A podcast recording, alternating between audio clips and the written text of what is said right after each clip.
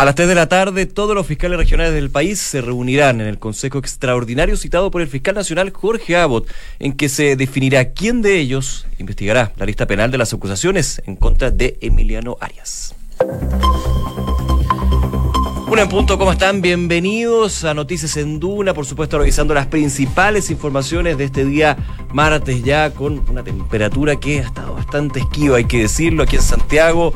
Muchos sienten el frío del otoño que ha quedado aquí bastante presente. ¿Qué dice la Dirección Meteorológica de Chile? De hecho, hoy una máxima de 20 grados con cielos parcialmente nublados, algo que se ha estado dando durante ya gran parte de la mañana. En Valparaíso, donde nos escuchan en el 104.1, una máxima de 17 grados, también parcialmente nublado, más bien despejado. En Concepción, en el 90.1, van a tener una máxima de 13 grados, y en Temuco una máxima de 16 grados, así que son más o menos las temperaturas que vamos a tener en los distintos sectores del país. Y revisamos, como siempre, la unidad operativa de control de tránsito para ver cuáles han sido ahí los temas, por supuesto, que pueden generar un par de dolores de cabeza durante esta hora, cuando ya son casi la 1 de la tarde con 2 minutos, en jornada donde, ojo, en el centro de Santiago había un par de movilizaciones. Vamos a estar hablando también de lo que son las manifestaciones por parte del Colegio de Profesores y también de varios incidentes que desgraciadamente se han estado dando en algunos liceos emblemáticos de la capital. Me esperan un segundito porque todavía no me abre. Aquí está. De hecho no me abrió. Cosas que pasan. Aquí está, tránsito de Macul, Eduardo Castillo Velasco habilitado y Macul Grecia habilitado para la circulación. También habla la UST de la región metropolitana, una colisión de un auto y una moto en Departamental al Poniente, y llama la atención también con respecto a las manifestaciones estudiantiles. Hace 37 minutos el tránsito de Macul al sur desviado en Eduardo Castillo Velasco, que se ha ido regularizando con el correr de los últimos minutos. Por último, también, si usted está por ahí, suspendido el tránsito en Departamental al Poniente, a la altura de Gran Avenida, por un camión atrapado bajo el paso nivel, algo que desgraciadamente pasa más seguido de lo que uno piensa. 1 de la tarde con 3 minutos, vamos entonces a revisar las principales informaciones de este día martes con los titulares de María del Carmen Rodríguez. A solo horas del Consejo Extraordinario citado por el fiscal nacional Jorge Abbott, el fiscal regional de Rancagua, Emiliano Arias, sostuvo que recibió comentarios de Sergio Moya respecto de una oferta realizada por Abbott para trasladarlo a cualquier región la que él quisiera. Los antecedentes fueron revelados hoy por la tercera PM. El fiscal regional de Antofagasta, Alberto Ayala, solicitó fijar la audiencia de sobreseimiento definitivo en contra de los persecutores Emiliano Arias y Sergio Moya, esto tras el término de la indagatoria de una querella por amenazas presentada por Natalia Compañón.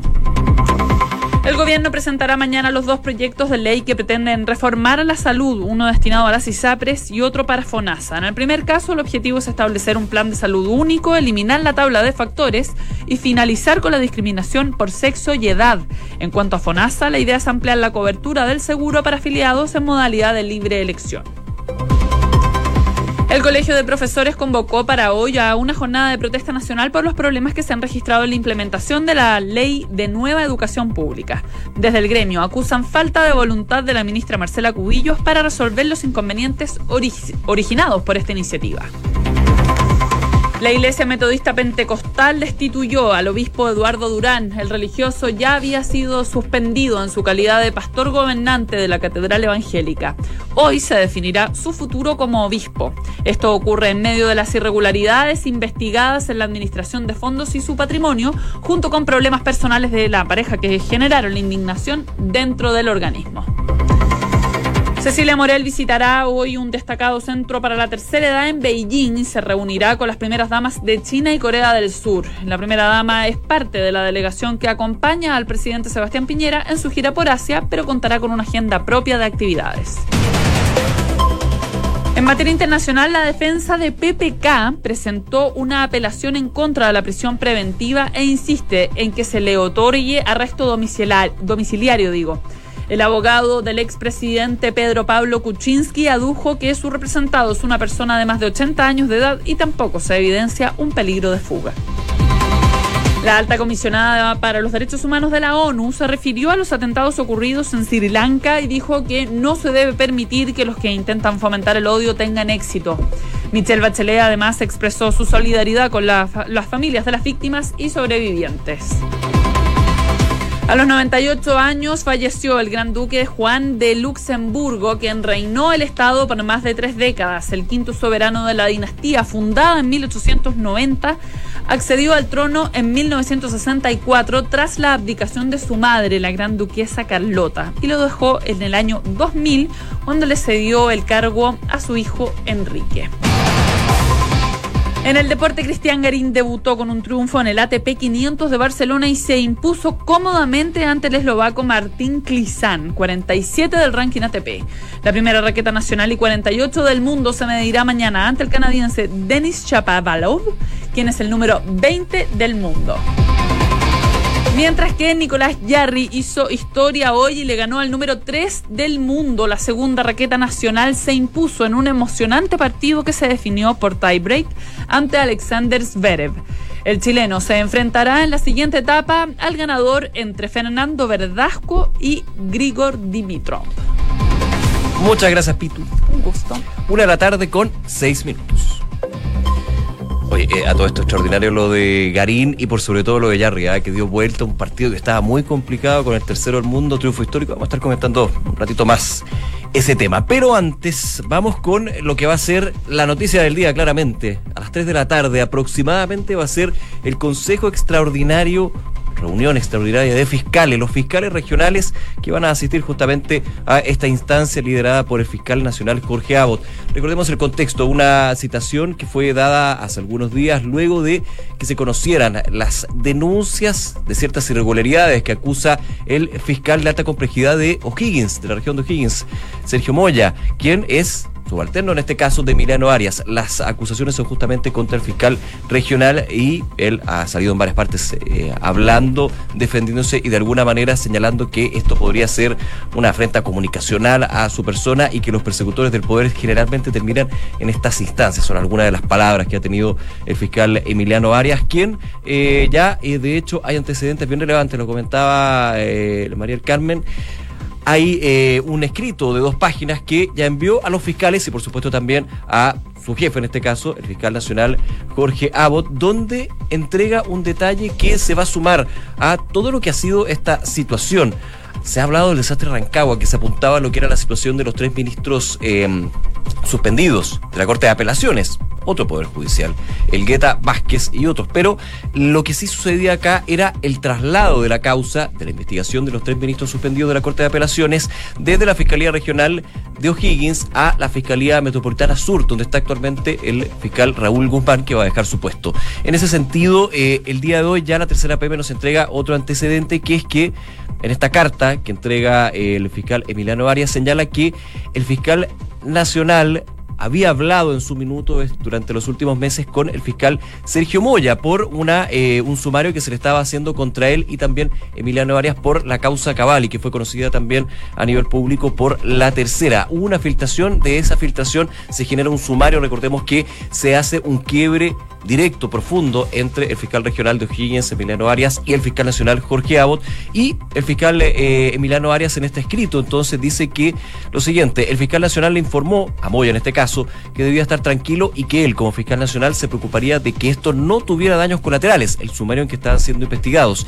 Le habría contado Moya a Arias hace unas semanas, cuando ambos aún eran amigos, todo lo detalla en este oficio dirigido al Ministerio Público, donde explica también que el fiscal Abbott le decía al fiscal Moya que si él quería lo enviaba a cualquier fiscalía del país, la que él quisiera, de alguna manera entregando un elemento que por supuesto de puras y de primeras podríamos decir no tiene ningún contexto concreto, pero evidentemente en el quiebre que se ha generado entre el fiscal nacional y el fiscal regional de O'Higgins y la situación entre medio de lo que es el fiscal Moya, que acusa irregularidades, 4 específicamente con respecto a distintas causas, una con el alcalde de Rancagua, otra en el caso Cabal y otras más, evidentemente son elementos que se empiezan a adicionar. A las 3 de la tarde, Consejo Extraordinario de Fiscales, podrían haber novedades. Ayer el fiscal Alberto Ayala fue designado para lo que es la arista administrativa de esta acusación. Hoy se definiría quién va a investigar la arista penal, donde ya hay algunos jueces, de hecho, que unos fiscales, perdón, que se podrían ir a habilitar por ciertos elementos que están dentro de la orgánica constitucional del Ministerio Público. 1:10 p.m. Noticias en Duna con Nicolás Vial. Sigue la preocupación con respecto a la ley de la nueva educación pública. Hay críticas por parte del gremio de los profesores, de hecho movilizaciones, manifestaciones el día de hoy con respecto a lo que hablan y apuntan bastante directamente a la ministra del ramo, Marcela Cubillos. Se habla de una desidia, de un atraso en lo que es esta ley de la nueva educación pública y más bien un enfoque en otras normativas del gobierno actual, como por ejemplo admisión justa, aula segura. Queremos conversar sobre ese tema, para eso ya estamos en contacto a esta hora con el presidente del Colegio de Profesores, Mario Aguilar. Mario, ¿qué tal? Muy buenas tardes.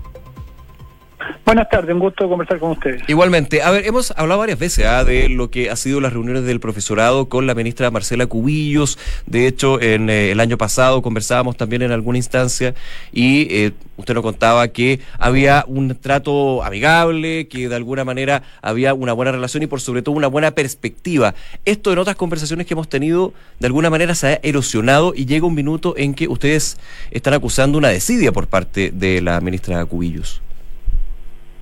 Sí, bueno, la verdad nosotros con la ministra misma, con ella propiamente nos hemos reunido un par de veces. Uh-huh. Nuestra interlocución más directa es con el subsecretario. Subsecretario Figueroa. En general, el subsecretario Figueroa, sí. Con él trabajamos en la mesa con bastante regularidad y tenemos un diálogo bastante fluido con él. La ministra en general es bastante ausente.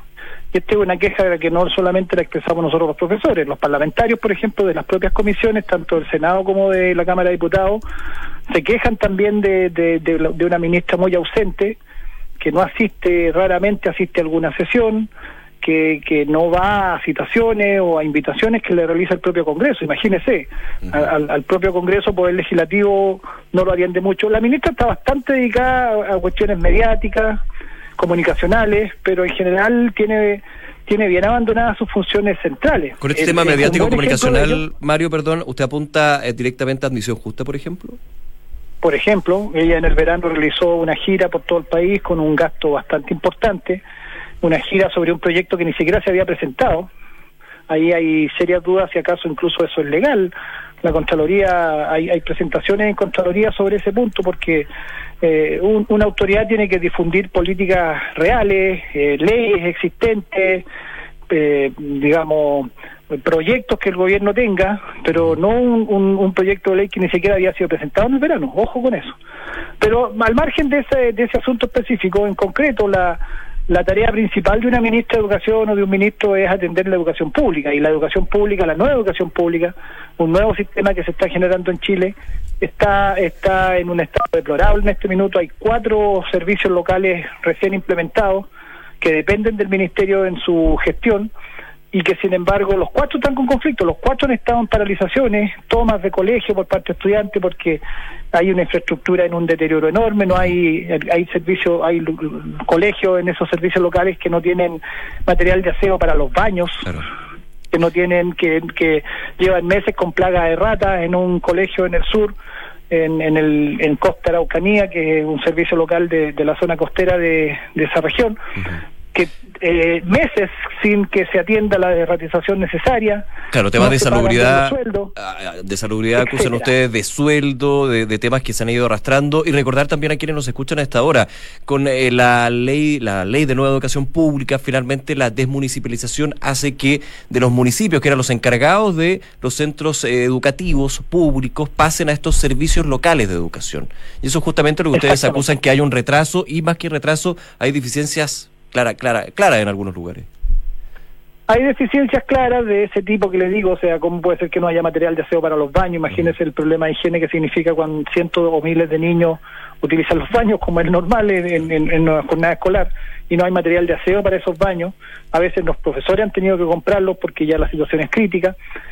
Se pagan mal los sueldos, todavía hay un desorden administrativo. Hay una desidia muy grande de parte de la autoridad. Esa es la definición que nosotros damos. Uh-huh. Fíjese que estas autoridades de los servicios locales, las direcciones, llevan 5 meses sin que se nombraran, 5 meses acéfalas. Sin cabeza. Esas direcciones, claro. Sin cabeza, con subrogantes, que son funcionarios que no tienen mayor poder de decisión, porque están en una situación de subrogancia, son funcionarios de rango menor. 5 meses. La Dirección Nacional de Educación Pública, el director antiguo renunció y se fue en noviembre. Desde noviembre no se nombra al director o directora nacional de educación pública. ¿Qué es lo que le dice usted? Mientras la ministra andaba en gira, promocionando un proyecto inexistente en ese momento, y con gran parafernalia, la educación pública está en ese nivel de situación de acefalía, de no toma de decisiones, de problemas graves, sin solución. Entonces es uno de los puntos centrales de nuestra protesta nacional docente hoy día. Hay otros más, por supuesto, estamos en este petitorio. Nos reunimos ayer con el subsecretario, esperamos que haya escuchado bien lo que le planteamos respecto a los puntos que estamos demandando, que son todos temas atingentes al funcionamiento diario de la educación en las escuelas. No son, muchos de ellos no son de incluso de costo económico, son temas en donde hay, lo que se requiere es voluntad de solución a problemas. Y bueno, quedamos de reunir el próximo 7 de mayo y en esa reunión le dijimos al subsecretario, y él se comprometió a que yo tenía que volver con una respuesta concreta, concreta en términos de una respuesta escrita, formal, a cada uno de los puntos del petitorio. En caso de no tener respuesta satisfactoria, esta protesta nacional docente hoy día, que se está haciendo en todas las regiones del país con distintos tipos de manifestaciones, es un primer paso, y el paso en caso de no haber respuesta es que en mayo iniciaríamos un paro nacional. Nosotros esperamos que no. Nosotros queremos soluciones, queremos resolver el conflicto, llegar a un acuerdo con la autoridad, pero en este momento depende de ellos que haya respuesta concreta a las demandas que estamos levantando. Estamos conversando con Mario Aguilar, presidente del Colegio de Profesores. Mario, se nos acaba el tiempo, pero por último, se ha hablado de la posibilidad de una interpelación por parte de la Cámara de Diputados a la ministra Marcela Cubillos por todo esto que estamos conversando. A juicio del profesorado, del gremio, ¿es una alternativa, es un camino para justamente poder llegar a unas soluciones? Porque muchos dicen las interpelaciones finalmente son cuestionarios que no terminan en muchos hechos concretos, más bien explicaciones. Sí, es verdad que ellos no terminan en algo muy concreto, pero creemos que por lo menos poner a la ministra a dar explicaciones y a explicarle al país, porque no es a nosotros los profesores, ni los parlamentarios, que le explique al país por qué la educación pública está en este nivel de deterioro y por qué durante meses no se han nombrado los subrogantes, por qué se tienen este abandono, en especial porque está la sospecha que tenemos, y yo creo que no es infundada, en que en el fondo, como no les gusta este sistema que se aprobó en el gobierno anterior, sistema que por lo demás nosotros tampoco estamos tan conformes, no nos apareció una buena ley, pero es una ley que está rigiendo la institucionalidad nueva, y por lo tanto la obligación de la autoridad es aplicarlo, y no esta desidia que, como le decía, a ratos parece intencional, como que esta cosa ojalá caiga y las políticas privatizadoras vuelvan a tomar auge. Nosotros creemos que sería nefasto si es así, y la ministra le dé una explicación al país al respecto, creo yo. Bien, Mario Aguilar, nuevamente muchísimas gracias por conversar con nosotros. Seguimos muy atentos, por supuesto, a los actos que tiene ahí el profesorado y también esta relación con el Ministerio de Educación. Muchísimas gracias nuevamente. No, un gusto conversar con usted. Que esté igualmente. Bien. Buenas tardes. Hay entonces estas manifestaciones distintas que va a tener el gremio de los profesores con los problemas que podría generar evidentemente. 1:19 PM. Escuchas Noticias en Duna con Nicolás Vial.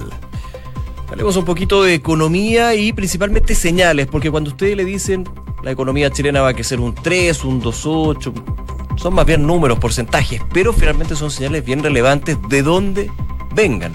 El día de hoy el ministro de Hacienda, Felipe Larraín, restó importancia de alguna manera a la sistemática caída que han tenido las proyecciones de crecimiento para la economía chilena, que de hecho ya se ubican en un contexto, en un promedio, en un 3,2% para este año. De hecho, ya el año pasado también había una rebaja que no se hizo tan notoria como en lo que llevamos del primer semestre.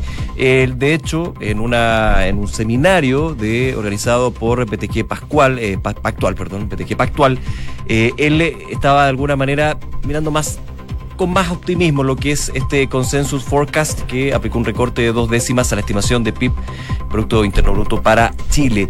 la cifra de crecimiento de 3,8%, estima Hacienda, de hecho, ya llega a un 3,8% para el actual ejercicio al elaborar el presupuesto 2019. Eso es lo que se definió en la discusión del erario del presupuesto 2019, que evidentemente Hacienda ha sido cauto, ya ha ido de alguna manera acortando hasta llevarlo a un 3,2%. Hay algunos que dicen que son más bien pesimistas, piensan que la economía chilena podría crecer un 2,8%, y el ministro Larraín decía lo siguiente: llevamos 7 meses que no hemos actualizado la proyección que entregamos en septiembre, uno de los puntos evidentemente que va a ser relevante. El Banco Central también hizo un recorte de las proyecciones, así que eso de alguna manera son algunos de los elementos que se están viendo, lo que son las estimaciones de crecimiento, que evidentemente como llevamos poco trimestre, con suerte, son bastante en pañales, podríamos decir. Habrá que ver entonces cuál es la mirada que se tiene para hacia adelante, pero de alguna manera desde Hacienda se ve un poquito más de optimismo.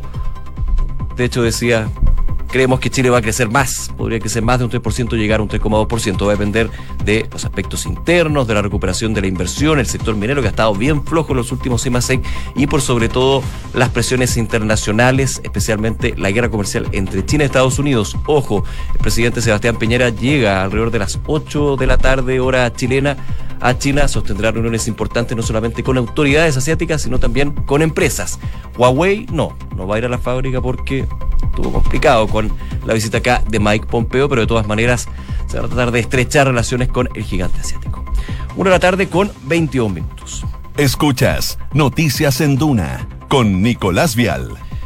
Lo comentábamos en titulares, vamos inmediatamente a lo que sucede en Perú, porque claro, todos muy preocupados por lo que fue la situación de el expresidente Alan García, que recordemos se suicidó finalmente, dejó una carta. Hay varios elementos que durante el fin de semana fueron parte de este velatorio y posterior cremación que se dio durante el día viernes. Pero otro exmandatario que está salpicado de forma bastante profunda por el escándalo de Odebrecht es PPK, Pedro Pablo Kuczynski, que recordemos tuvo que dejar el poder justamente por las acusaciones en su contra. Ya en paralelo a lo que se vivía con la situación de Alan García, estaba justamente el mismo día del decretamiento de prisión preventiva por 36 meses por parte de la justicia peruana. El día de hoy se confirmó que la defensa del expresidente Pedro Pablo Kuczynski presentó un recurso de apelación por esta prisión preventiva que recibió el expresidente por el caso Odebrecht.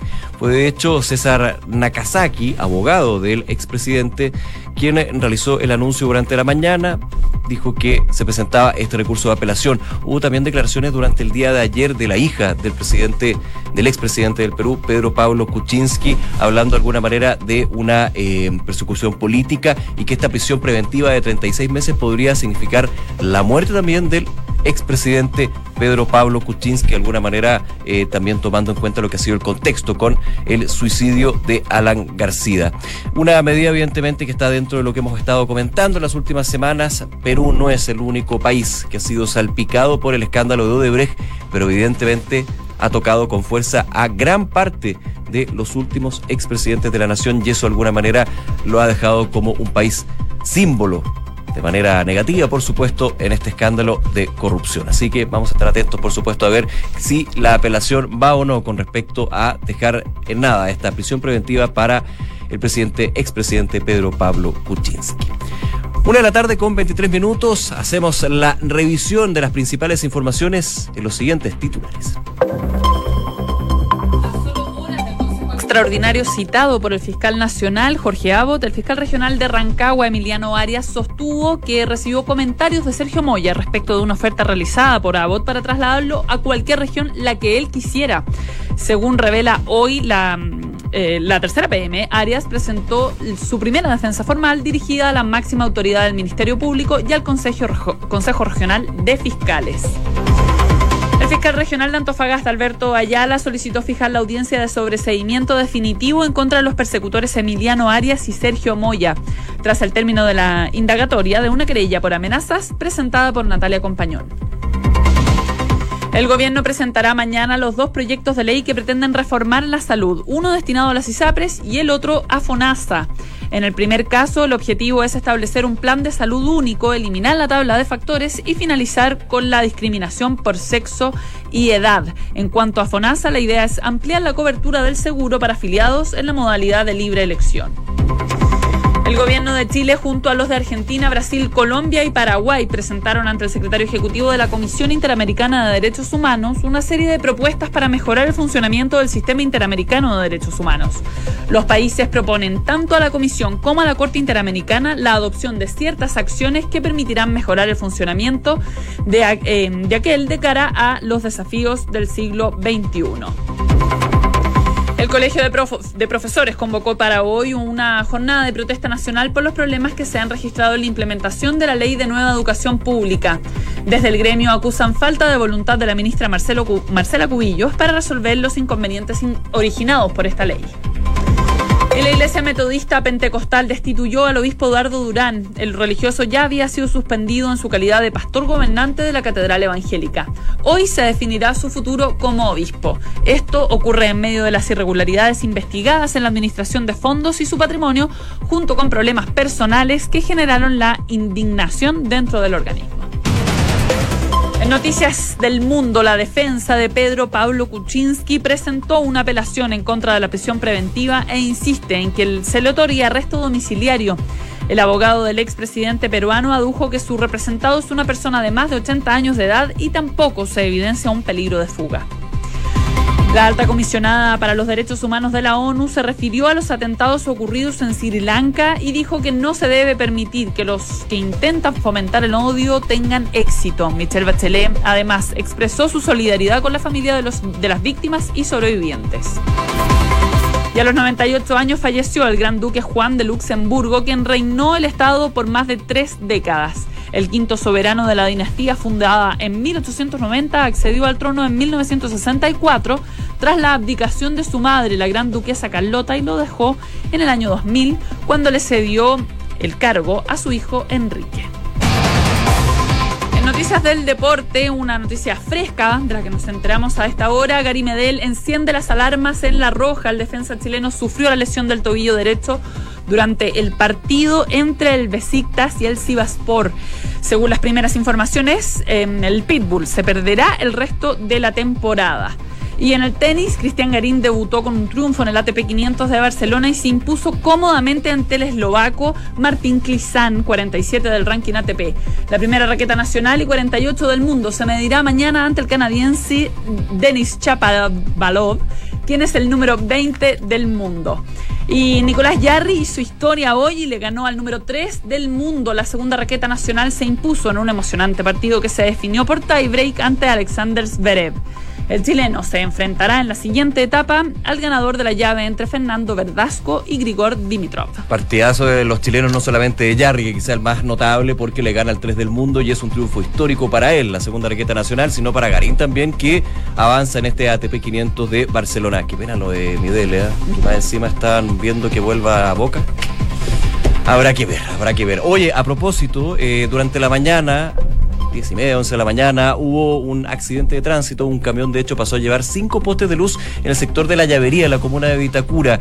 Todavía se mantienen los trabajos. De hecho ya hay un tuit de Enel Distribución que dice lo siguiente, la actualización a la 1 de la tarde: seguimos trabajando para restablecer el corte de energía que afecta al sector La Llavería en la comuna de Vitacura. La falla se produjo por un camión de carga alta que derribó 9 postes, me quedé corto, y cortó múltiples cables. La hora estimada, y esto es importante, de reposición es a las 21 horas aprox. Así que queda todavía. El sector de La Llavería, Vitacura, cerca ahí de Avenida Tabancura, el puente Tabancura, atentos porque va a estar complicada la cosa en términos de electricidad, pero paciencia. 1 de la tarde con 29 minutos, saludamos como siempre a nuestros auspiciadores. Banco Vice, las transferencias electrónicas son más simples. Ahora puedes copiar y pegar los datos que te comparten sin necesidad de transcribirlos 1 a 1. Captura y comparte datos para realizar y recibir transferencias con tu app Banco Vice. Banco Vice, simple para ti. En Credicorp Capital te dan acceso a una red exclusiva de oportunidades de inversión que satisface los objetivos de los clientes más exigentes. Son parte del grupo financiero Credicorp, con más de un siglo de trayectoria en Latinoamérica y más de 30 años en Chile. Credicorp Capital, excelencia en inversiones. Inmobiliaria Armas, empresa líder en la industria con más de 50 años de trayectoria, te invita a conocer e invertir en sus múltiples y atractivos proyectos inmobiliarios de alta plusvalía. Conoce más en iarmas.cl. El e-commerce está creciendo a pasos agigantados y Bodega San Francisco lo sabe muy bien, respaldando la gestión logística de las más grandes empresas de Chile. El arriendo de bodegas es tu mejor decisión. Conoce más en www.belargasf.cl. Nos vamos. Gracias por acompañarnos. Ya viene en instantes información privilegiada y luego la tercera PM. Que estén muy bien. Chao. Queremos conversar sobre ese tema, para eso ya estamos en contacto a esta hora con el presidente del Colegio de Profesores, Mario Aguilar. Mario, ¿qué tal? Muy buenas tardes. Buenas tardes, un gusto conversar con ustedes. Igualmente. A ver, hemos hablado varias veces de lo que ha sido las reuniones del profesorado con la ministra Marcela Cubillos. De hecho, en el año pasado conversábamos también en alguna instancia y usted nos contaba que había un trato amigable, que de alguna manera había una buena relación y por sobre todo una buena perspectiva. Esto en otras